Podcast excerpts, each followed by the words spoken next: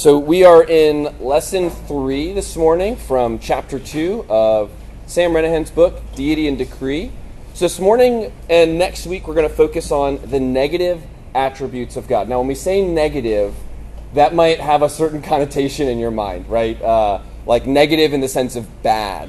And, and that's not what we're trying to portray. So uh, there are no bad attributes with God, right? We're, we're thinking negative in the sense of negation things that are not so in God. And, and, we'll, and we'll get into that here in just a little bit. So, what I thought would be helpful is, like we did with the Holy Spirit class, is to connect ourselves with, uh, with the catechism. So, we'll get started this morning, and um, we don't have to say the, the, the, Bible references. I could, have, I could have taken those out, actually. That may have been helpful.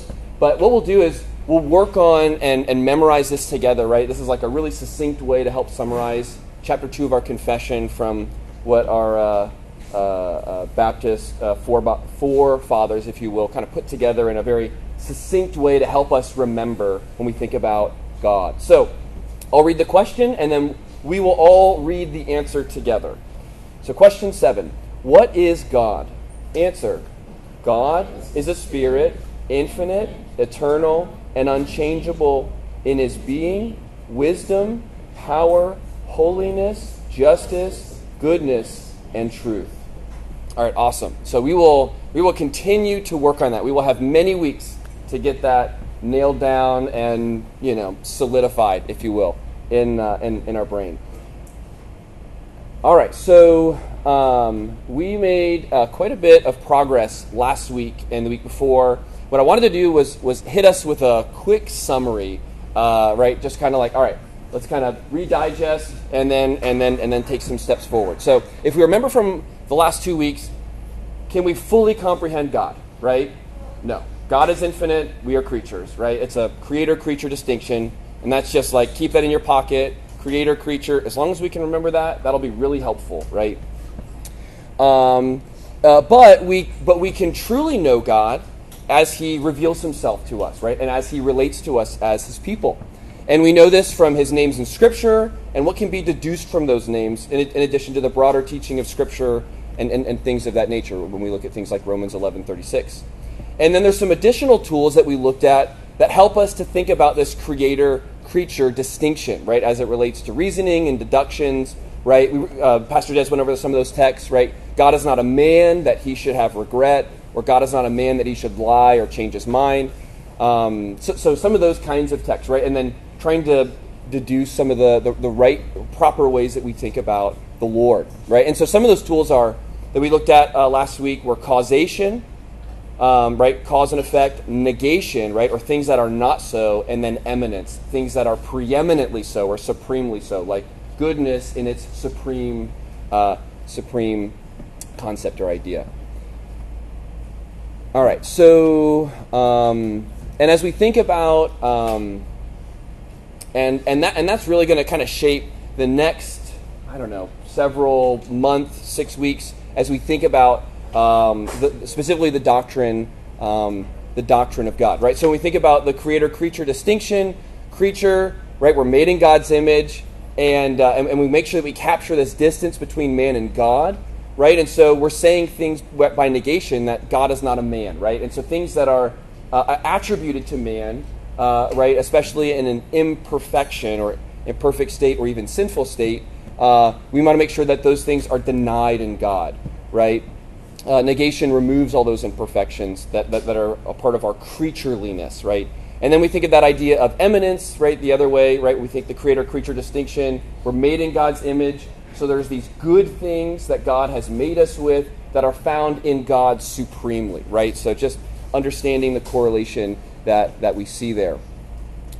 So, there's two passages of Scripture that I, I wanted to put on here this morning as we think about the doctrine of God. And if you will, think of them as like two banners that we're going to put over as we think about this study, right? To orient our hearts back to the Lord.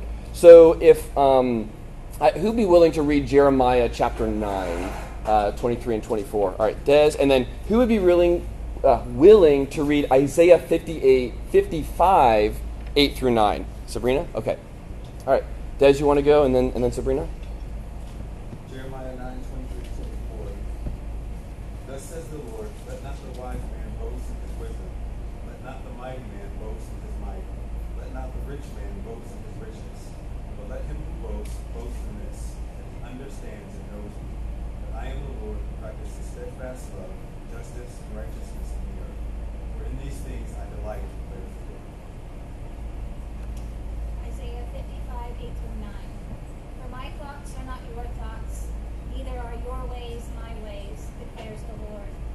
For as the heavens are higher than the earth, so are my ways higher than your ways, and my thoughts than your thoughts.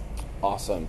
So I think it's helpful, and these would be like two really good scripture verses, right, to remember, uh, or, or, or passages, I should say, because it, it, it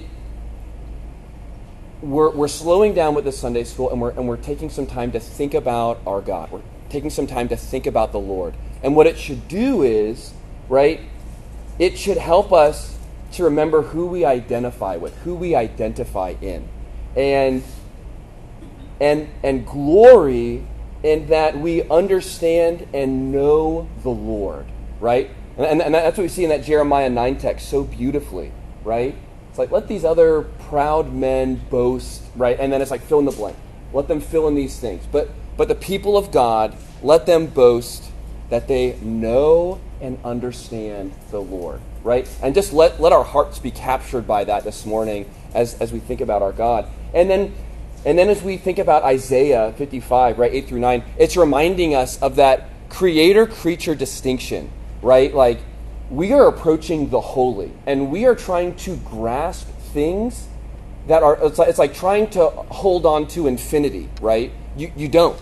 And so so there's definitely going to be this tension as we as, as we work through these things. And it just thought it was really good like and that's okay. Like we just acknowledge lord your your thoughts are higher than our thoughts and your ways higher than our ways right? And it and it's and we are glad to get to submit in in worship as we respond to the lord. So um, so as we as we think about these things, um, yeah, it's good that our hearts are, are oriented there. So this week and next week, right, we talked about this idea of negation or the negative attributes, right? Not to be misunderstood, but uh, the idea of negation or things that are uh, not so, right? So this morning we're going to hit on um, simplicity, which is the negation of uh, composition or parts in God. That God is not made of of like Lego pieces, right? That God is is one pure spirit. Uh, and then next week we're going to hit on eternity. That uh, God does not have succession in time or immensity. Uh, that He is not limited by space, uh, immutability uh, with change, uh, impassibility, um, specific to any any passion in God, and then infinity, which is really like any finitude with God. God does not have any limitation. So, again, those are all going to be things that stretch our mind, and the best way we can talk about them is literally what they're not, right? To be able to help our creaturely mind try to, you know, wrap, wrap arms around it. So, so when we think about negation, how should that help us draw near to the Lord, right? How should that help us to draw closer in faith and with affections that love the Lord even more. So I think what this does is it helps us as we contrast our imperfections or even our creatureliness, right? We see things like our changeability or our limitations, our finitude, right? How we're confined to time and space and all of these categories, right? And and then and then and especially as we think about as, think, as we think about change, it really helps us to be reminded that God doesn't change. He's not limited, right? And what it does is it strengthens our faith that we're reassured of who our God is, right? Especially when we look at like how finite we are and how much we, you know, change and, and struggle or, uh, or, or, you know, have ability. And so, um, so yeah, I, I think that is just really beautiful that as we're reminded, we are creatures we are not the creator, but we trust in the one who is the creator, who is not limited, right? So just because what we're about to do is we're about to go into the deep end, right? So it's always helpful kind of start out up front. Let, let us think about some of these things. So, so on your notes, now we're going to think about this idea of attributes. So um, you guys might be familiar, right? Maybe, maybe you're familiar with like A.W. Pink's book, The Attributes of God, or you've heard people talk about the attributes of God. And we think about it, right? And we use this collective term of, of attributes. And, and I think it's helpful, right? Again, as we're slowing down to think about the doctrine of God, we're trying to use precise language. So when we think about the attributes of God, um, we're going to make some qualifications because, again, God is infinite and incomprehensible, and yet He's also revealed Himself to us with, with true and real knowledge, right, of Himself. So, when we use the phrase attributes of God, it is something that helps us to distinguish aspects of God to our own mind, right? And, and, and, and these are helpful and important distinctions that we need to make in order for us to really understand uh, who the Lord is, right? But those distinctions that we make in our mind, we need to make sure that they don't kind of fall into this other category when we think of attributes in, uh, in, in this sense of like they're made up of like again Lego pieces, right? Where it's like God is 10% love, you know, 10% justice, 15% holiness, 5% ra- right? Like all, all these different things. And then when you get done right you've got you've got god right? Who's kind of like stacked up in in pieces. And so we just want to make sure when we, when we use the phrase attributes that we make that nuance. Like hey when we use attributes it's not really like these like multiple pieces of god but it's different aspects that we're trying to bring out as, as we're really trying to understand our infinite and incomprehensible god and yet the God who reveals himself and draws near to his, uh, to his creatures. So, so I think that's, that, that's really important. And, and one of the ways that we, that we express it, I think, helpfully, is to say that God is his attributes, right? Or that his attributes are his essence. And they are, they are all one. Now, I spent a lot of time trying to think about that, and it hurt, right? Because you're like, okay, because we don't think like that, right? We, we, we think in these categories and we think of them separate, and yet um, with the Lord, we make these nuances or, or, or, distinctions where we talk about attributes, but it's not in that piece part sense. So, um, so another way for us to say that is God is his attributes, right? Then, then it's better to say that than it is to say that God has attributes, right? That idea of has kind of having this idea of pieces or, or parts.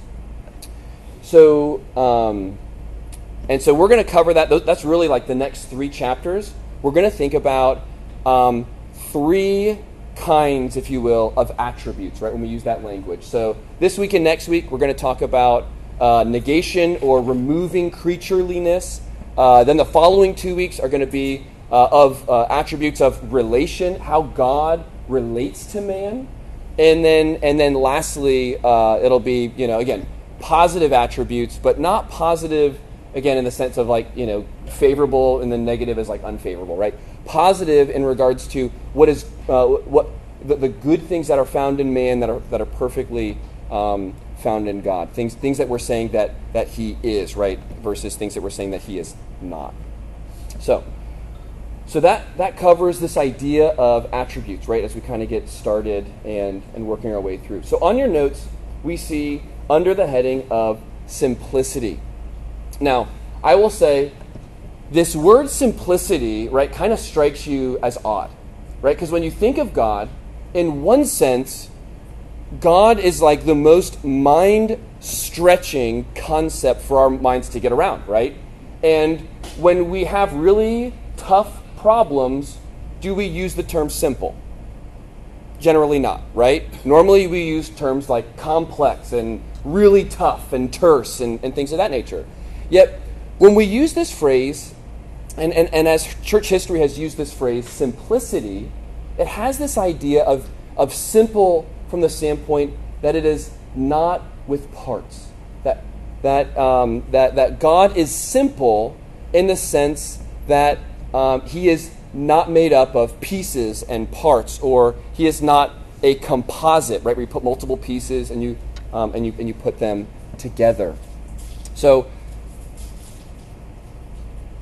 think of it this way, right? To, you, to use an illustration, think of water, right? So you got two hydrogen atoms and then you have an oxygen atom, right? And we put them all together, right? So individually they're parts, but when they when they have bonds and they come together, they become something more than what they are individually, right? And they become uh, they become water.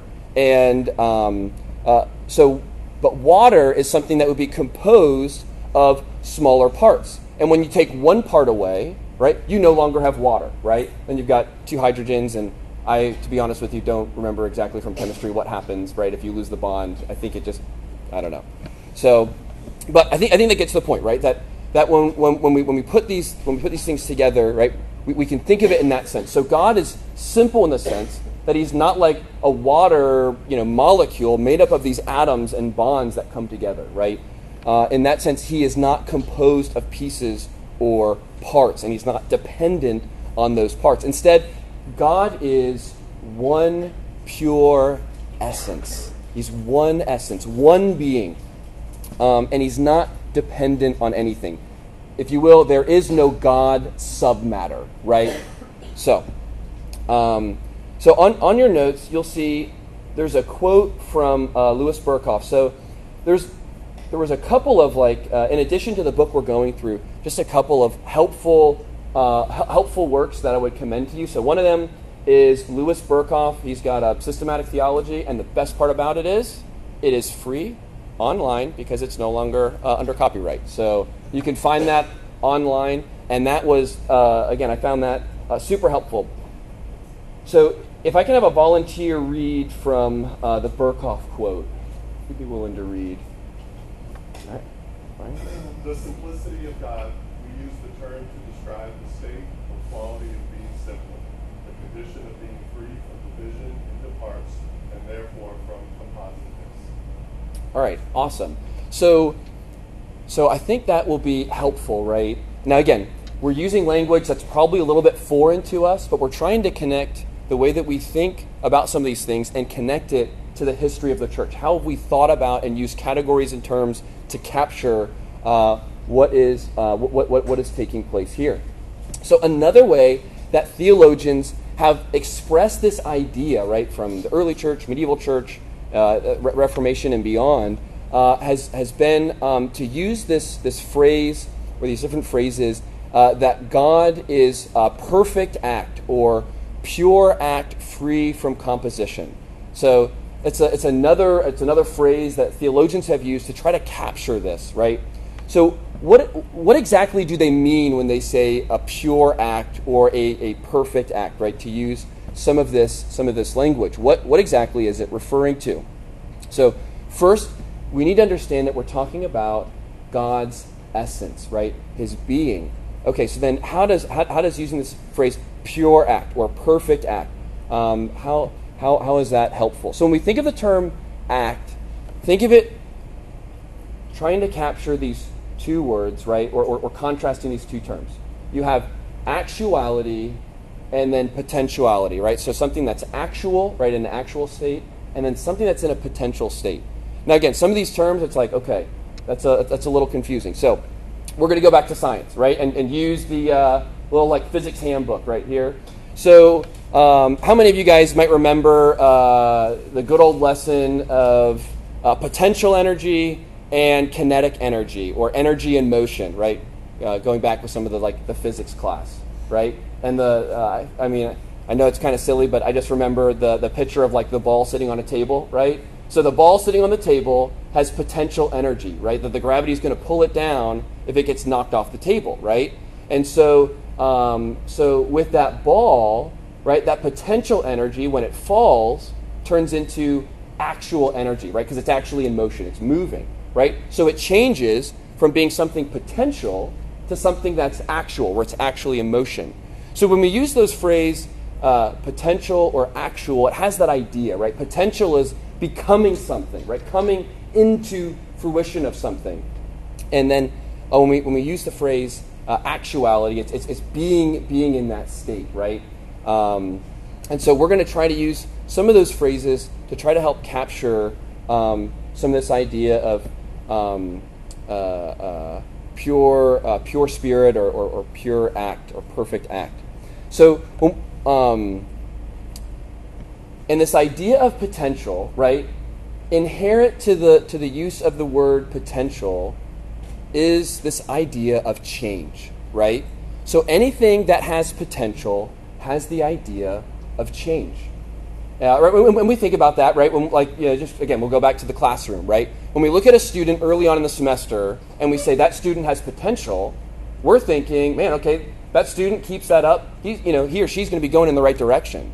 They're going to be, you know, putting things together and, and, and, and continue to develop, right? And, and in that sense, their, their thinking will be changing, developing, morphing over time, and, and their knowledge will continue to advance. But that language of potential is not proper for us when we think about the Lord. Because there is nothing in which the Lord could go to, right?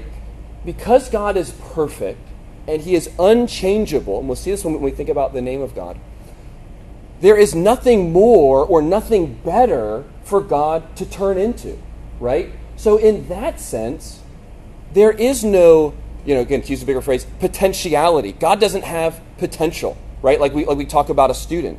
Because God always has been, is, and always will be in his perfect state of being, the perfect state of I am, right? And that, and that, again, when we think that, it's just like that, that's hard, right? Because that, that's kind of stretching, stretching, um, stretching on the mind.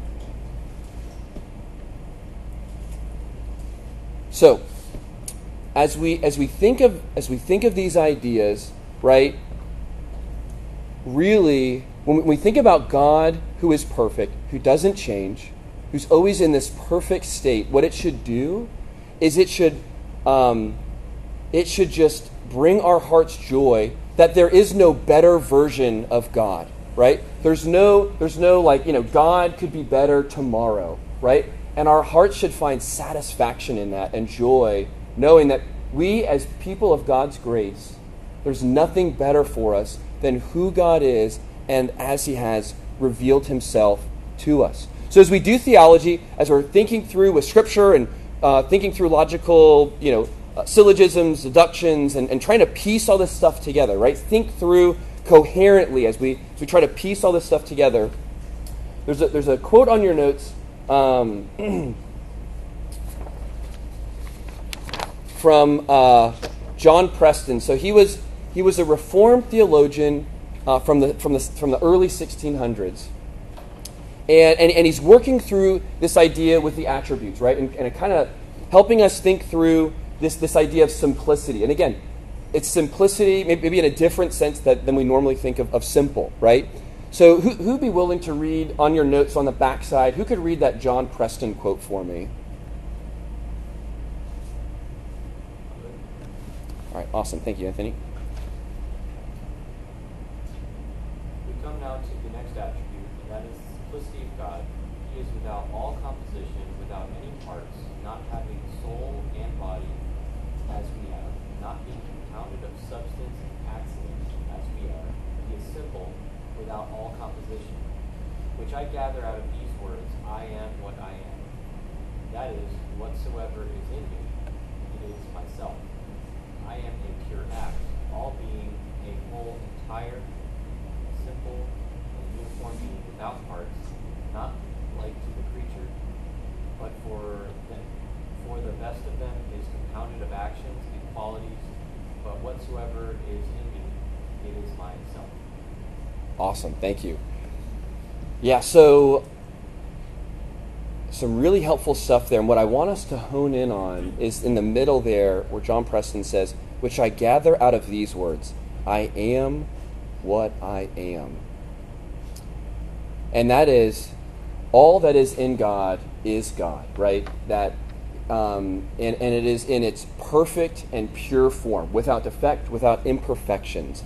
And we're going to pick up on this. So if, if, if you're looking on your notes, right, right underneath that, right, Exodus 3.14, we've kind of hit on this between the last Sunday school class and starting to get into it with what Pastor Des had covered, right, thinking about in verse 14 when, when God says to Moses, I am who I am. And, and he said, Say this to the people of Israel I am has sent me to you. Right? So when we think about, and again, we talked about that last week, that how, how can we know God, right? How do we know who he is? It's an infinite, incomprehensible God. How do we know him? Well, we know him as he's revealed himself to us. And what is the one of the primary ways that God has revealed himself to us? it is through his name, right? And through the different names that he gives himself.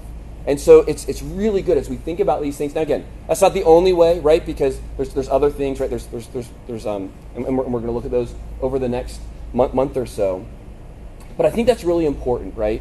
Because this is like another one of those texts, Exodus 3:14. I am who I am. That God always is, right? And, there, and there's just so much, right? That when we try to unpack that to help our minds understand what's going, uh, what's going on there, right? There is no becoming in God, right? Just like we go from like, you know, being children to being adults. There is never this becoming, right? This this this aspect of development. And I think it's important. So uh, next on your notes, um, there's a Herman Bavinck quote. And so before we read it, I just wanted to do like a quick pause. So, um, uh, so a conversation I had, I don't know, a long time ago, uh, was talking with, um, it was a conversation with Sam Renihan, or not Sam Renihan, with um, Sam Waldron, sorry, uh, multiple Sams. So with Sam Waldron, and asking him, like, all right, you know, like, you've read like systematic theologies for a super long time. Who would you recommend, right? And so his recommendation was Herman Bavinck, right? If you could get like a systematic theology set, he would, you know, he said like, hey, Herman Bavinck. Now we have to make that with qualification, right? Because Herman Bavinck, he's uh, uh, he's a Presbyterian, right? So there's going to be some differences there when we think about the doctrine of the church and baptism and even you know God's covenant. Thinking about some of those things, but overall, right? Apart from that, super super helpful. But it's like 5,000 pages, right? So that's like really, really thick. And, and, the, and the reason why is because he spends so much time not only developing the thought biblically, right, and trying to put all these things together, but then working it through the history of the church. How has the church thought about this, right, and putting these things together? So what I, what I do want to do, because they, these works were literally released, I think, you know, 10, 15 years ago, right? They were just translated out of Dutch.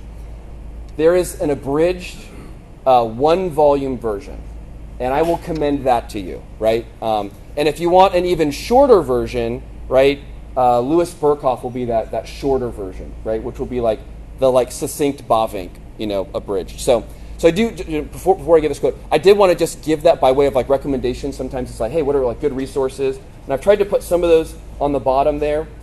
Unfortunately, uh, with the with the Bavinck one, that is not available through your library. So that will that will be a purchase, and uh, and and that's not cheap. But with that being said, I, I, just want to commend that to you all eh, because I've been super helped by some of these different books and wanted to put some of these things forward. So, um, where are we? All right. So, so Bavinck, so he's working through uh, the doctrine of God's simplicity. And so one of the things that he says, and I thought it was really helpful, um, when he says, uh, th- thinking about God's name, he says, when the church fathers, in their attempt to determine the nature of God's being, started with the name Yahweh and described him as being, right? Be, being being a philosophical term borrowed from the Greeks, right? They had in mind not be not, not God's being apart from his attributes, but the total fullness of God's being as it exists and is revealed in his attributes. Hence, the being ascribed to God was not an abstraction right? Where it's like you're deducing things and it's becoming more and more minimal. But in fact, it's the opposite. But a living, infinitely rich, and concrete being, a supreme being, at once identical with supreme life, supreme truth, supreme wisdom, supreme love, etc. And then he quotes Augustine. As Augustine repeatedly said, and hence an ocean of boundless being. The description of God as being was used to indicate that he is the sum total of all reality. It certainly did not mean that he is abstract being, being without content, right? Which, which is, again, um, what happened uh, with, with, some, with, with, some of the Greeks, uh, right? Um, uh, this idea of the, uh, the absolute, right, in the philosophical sense of the world. And what he does is he, he, he goes on uh, from this quote, and, and, he makes you know some contrast between what what some of the Greeks did and how it you know basically became reduced down to like we really don't know anything, and how uh, the church had used uh, these thoughts to really develop this idea to show God in his fullness, right? And to really try to put all these things uh, together to help us think, uh, um, uh, to think God's thoughts after him. Um, so, I know um, we have covered uh, some thick grass, right? We've, we've, we've, kind of walked through some thick grass. Um, you know, so what I want to do is pause. Do we have any questions or, or comments uh, before we kind of go on uh, to our to our next section? Yeah. I was thinking about, you know, like you said before, you mentioned that there's nothing better in God. You can't become something better than what He is now. And um, I remember having a conversation with a friend about that and thinking about the love of God and why we can say and believe that God will not love us more on the day when we stand before Him than He does back to God's being. His essence doesn't, change. His love doesn't have the elect to love us the same as he does. Yes. But also when you think about like our sanctification and our walk as holiness and fighting sin, um, God doesn't have mood swings. His love doesn't change. When we have a really bad day, we lay on hell, but uh, we don't have to worry that you know the Lord you saw on that day, and now his mood has changed, and his love has decreased because of how we perform that. His love for us is the same because he's immutable, as he is without change or variation. So his love for us is as because he's pure act, his love is as fixed as his very nature. Hmm. It doesn't change towards us. Good days and bad days. That's what we call it. Yes. Yeah. And and it's interesting, right? Because when you think about when we think about God's essence, right? All of these things are working together, and we make these distinctions in our mind, which again we have to as creatures, right, to be able to comprehend some of this stuff. But you see the overlap of all of it, right? Like how like all those different thoughts, right? How how they're how all of them necessitate each other, right? And they're all working together. Yeah, that, that's super helpful. And it really, in that sense, it creates this beautiful picture, right? Yeah. That's great. All right. Well, uh, so let, let's go. We'll go and hop into the, the latter part of our notes here. So, really, what I wanted to do uh, from, from this sense was all right, so then uh, I wanted to think of, uh, and, and kind of following Sam Renihan from, from, from what he has in his book, thinking about um, uh, God as being free of composition, right? So thinking about divine simplicity, and then thinking of like four supporting reasons, right? And that's what we'll take the remainder of our time. So the first one's going to be all things composed are caused. Secondly, all things composed exist successively, right? So they exist like in moments of time, uh, one thing to the next. Thirdly, all things composed are imperfect. And fourthly, all things composed are mutable or they are changeable. They can change from one degree to another. So, on our notes, the first thing all things composed are caused. So, we're thinking about God's divine name, right? Uh, when, when, he says in uh, Exodus 3:14, "I am who I am," the always supreme existent one who has life in himself, right? Who, who is in need of nothing. Um, but this name would not properly belong to God if God were created, right? It, it, it, would make no sense, right? Because God, when we say I am who I am, He always is, implying no beginning and no end, right? This, this aspect of eternal. And we remember from Romans 11 36, all things, right, are from Him and through Him and to Him. So there's this idea that God gets glory, right, from this aspect of being the creator um, because he is the uncreated one who creates, right? Who always is. And the technical term, right, that Pastor Des had used last week was this term aseity, right? Uh, and again, we're using some of these technical terms. We don't. This is like not you know language that's used at the grocery store, right?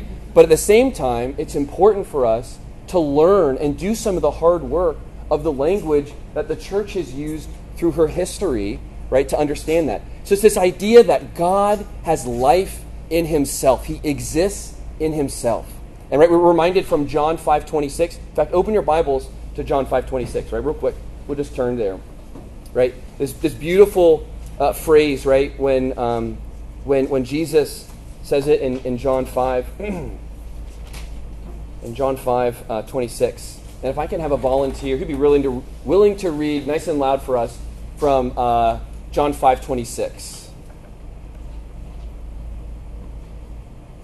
For as the Father has life in himself, so he has granted the Son also to have life in himself.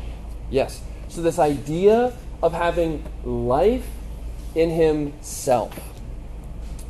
Right? We, we, we think of, uh, uh, you know, what, what was said earlier in regards to, um, uh, to God existing and always is. So all these things are working together. So it's kind of, it's, so it's a, it's a logical deduction. God is not created, but all created things um, uh, ha- have parts, right? They, they, they come together. And so, because God it does not have a beginning, right? He is, um, he is not composed because he doesn't have a cause. Uh, he is not caused. So, so there's that sense in which we, we, we negate that God is caused, but instead has life in himself. Secondly, so, and again, we're going to see some overlap here. So, secondly, on your notes, all things composed exist successively. So, when we talk about successively, we're talking about time, right? So, in the same way that if something's created, it's created in time. It goes from what it wasn't, right, to what it is. And, and we see that that happens, and it happens through time. If God were composed of parts, he would not only have someone that composed him, but the parts put together, uh, you know, but, but someone who put the parts together, but it would also imply that there was a process that took place over time, right? And, and Sam Renihan uses a Lego kit, right? So you get going in the beginning with a Lego kit, right? You know, hour zero, you know, you got all the Lego pieces on the floor, right? And then, you know, hour one, you got, you know, several things you know, snap together, kind of working, putting together, right? Hour two, you know, if you're really smart, it's done, you follow directions, and then, you know, hour three, you've got your little, you know, Lego fidgety thing, right? Whatever it might be, right? You know, some cool ship or Star Wars or whatever it might be. So, but all that would take time, right? Because it takes time to develop and to come to what it is. But to use this language with God is not right right? God God is not made up of successive actions taking place over different time. Time is a created reality and God exists over time. He's eternal in this other sense, right? Without time. He's the creator of time. Uh, so, someone said this to me, and it, is, it, it still hurts my mind to think about.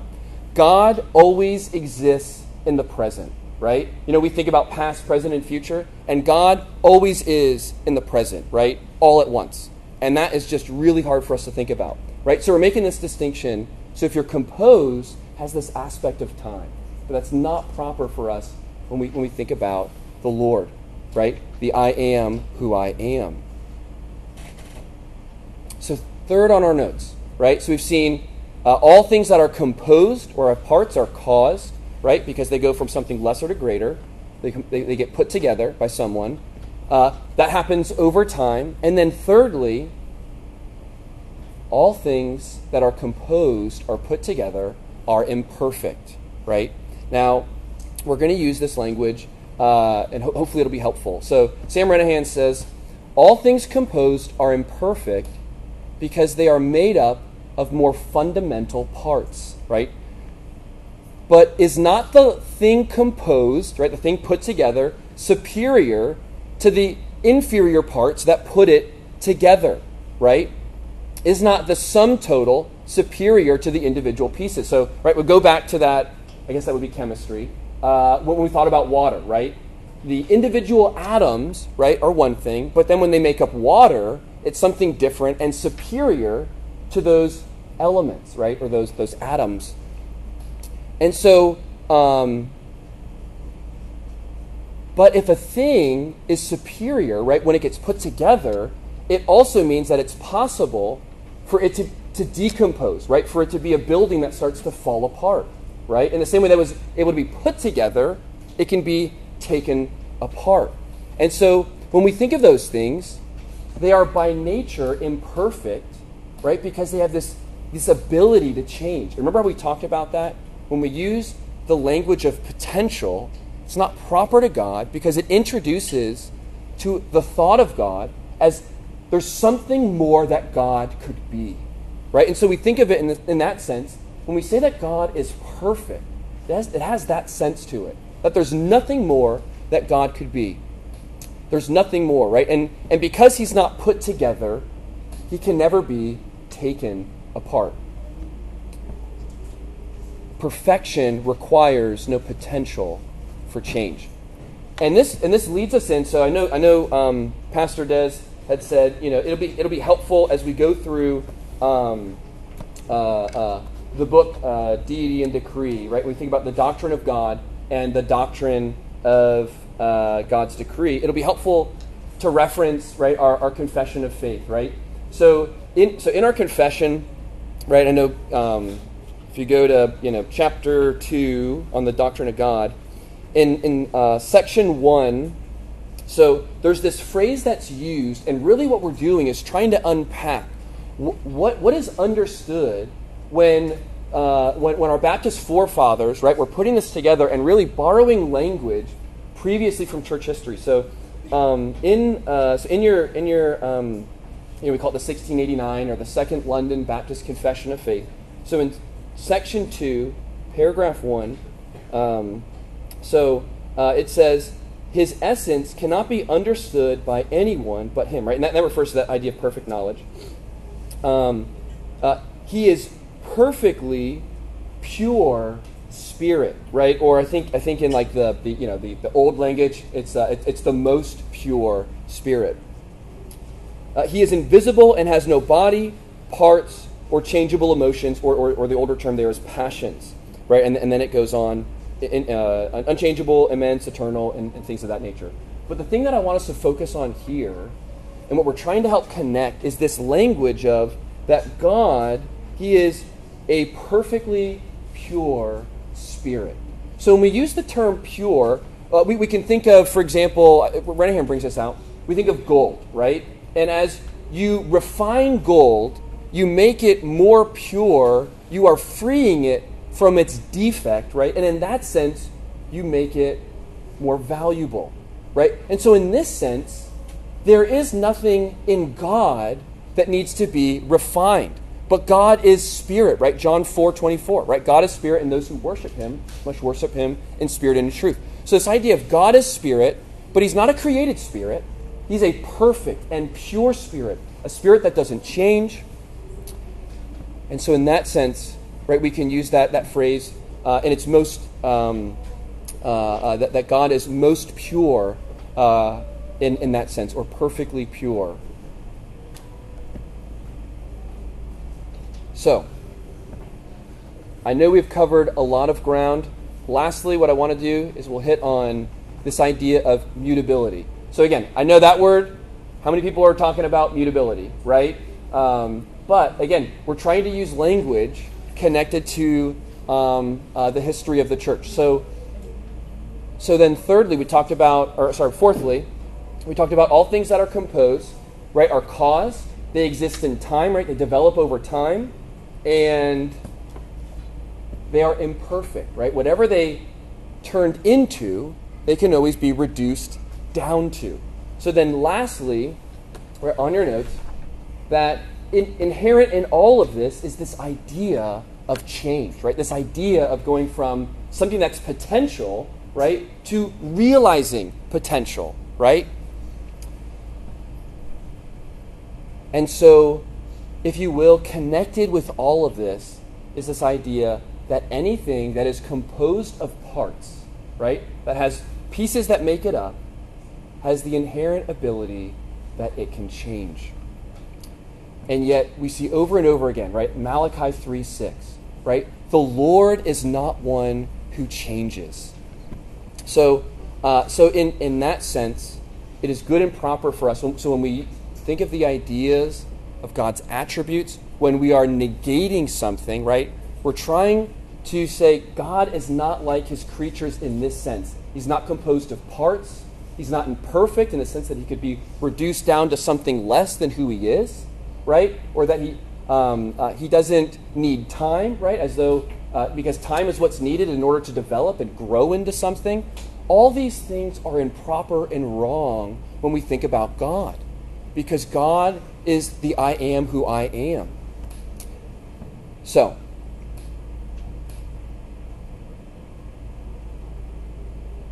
so to conclude, I think that is, again, using words that are uncomfortable or unfamiliar, right? But trying to connect uh, our thoughts to the history of the church. And yet at the same time, getting to draw near, right? Go back, if you go, go into your notes, right, on your first page, right? Jeremiah 9, right? What should our response be, right, as we're thinking God's thoughts after Him, right? Or, or, or attempting to, right? It's who do we get to boast in, right? It's not in our wisdom, it's not in our power, it's not in our strength, but we boast in the God who never changes, who is perfect in its purest form, who always exists and exists in himself completely, right? So, so with that, so any any thoughts or questions as we've again worked through um, some thicker thicker material. John, is that a hand up or you covering the mouth? Or is that a yawn with the backhand? yeah, Arnie. Not a question, just a comment. uh, I'm just glad that God, uh, Scripture is condescending to us. Yes. The word anthropomorphic. Yes. Because, you know, as we maximize our knowledge of God, which we should, like like you said, we're, we're like a, we're discussing like in the brink of the transcendence, right? Yes. It, it- like what you said, it, it hurts. It does. It does. So I'm just glad that God is able to talk to us in a way that we can understand, and the rest of it is we praise Him. you know? Yes. Yes. Yeah, Kareem.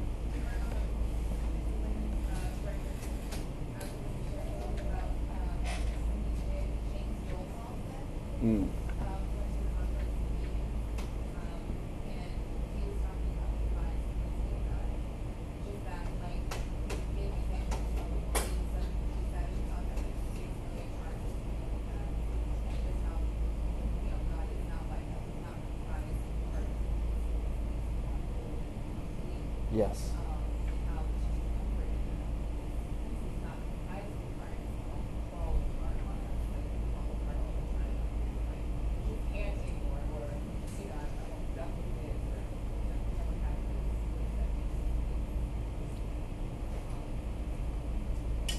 Yeah, isn't that super helpful to be able to like think in those kind of categories and and then to be able to respond to the Lord, you know, to, to trust Him more, right? Because I think that that's what it should do. As we think of God in His perfection, it doesn't make us draw back, right? It draws us in. It's like, Lord, I see my creatureliness in so many ways, right? And th- this is creatureliness apart from sinfulness, right? Sinfulness just makes it all the worse, right? It's like, not only do I need God the Creator, I need God as a Redeemer, right, to be able to draw near. Um, yes, it, just, it is. It's, it's, it's really beautiful to be able to think about. Yeah, Anthony and then Amber. thinking about uh, Ecclesiastes uh, chapter 3, verse 14 through 18. Uh, it says, I know that everything God does will remain forever. There is nothing to add to it, there's nothing to take from it. For God has so worked that the men that men should fear him. That which is already that which has been already, that which has been already and that which will be always sorry, this is hard to read. Uh, that good. which has been already and that which will be has already been.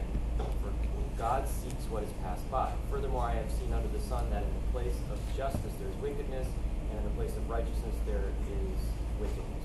I said to myself, God will judge both the righteous man and the wicked man, for a time, for a time, for every matter, and for every deed there is. I said to myself concerning the sons of men, God has surely tested them in order for them to see that they are but beasts. Hmm. So Yes. putting God up, and so that we know He's God and we are not. Yeah.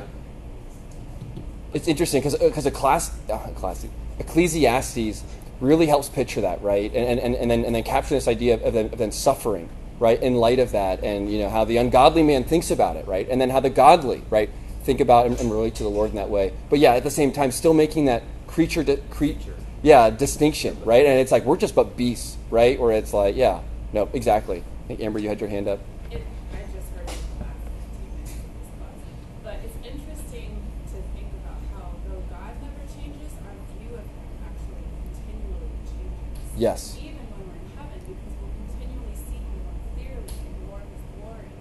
And He's the same, but we still continue to see His perfect perfection. Yes. And that's amazing to think about. Really. Yes. Yeah. Yeah. You, thi- you think of Right. It's always constant. Yeah, you think about um, was it 1 Corinthians 13?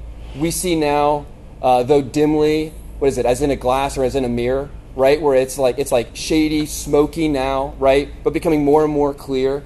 Yeah, but but truly, right? E- even even what we get now, you're like, wow, this is insane. Yeah, yeah, exactly. Yes. All right. Well, let's go ahead. Let's let's go ahead and close. We'll thank the Lord for our time, and then we'll head in for, for corporate worship.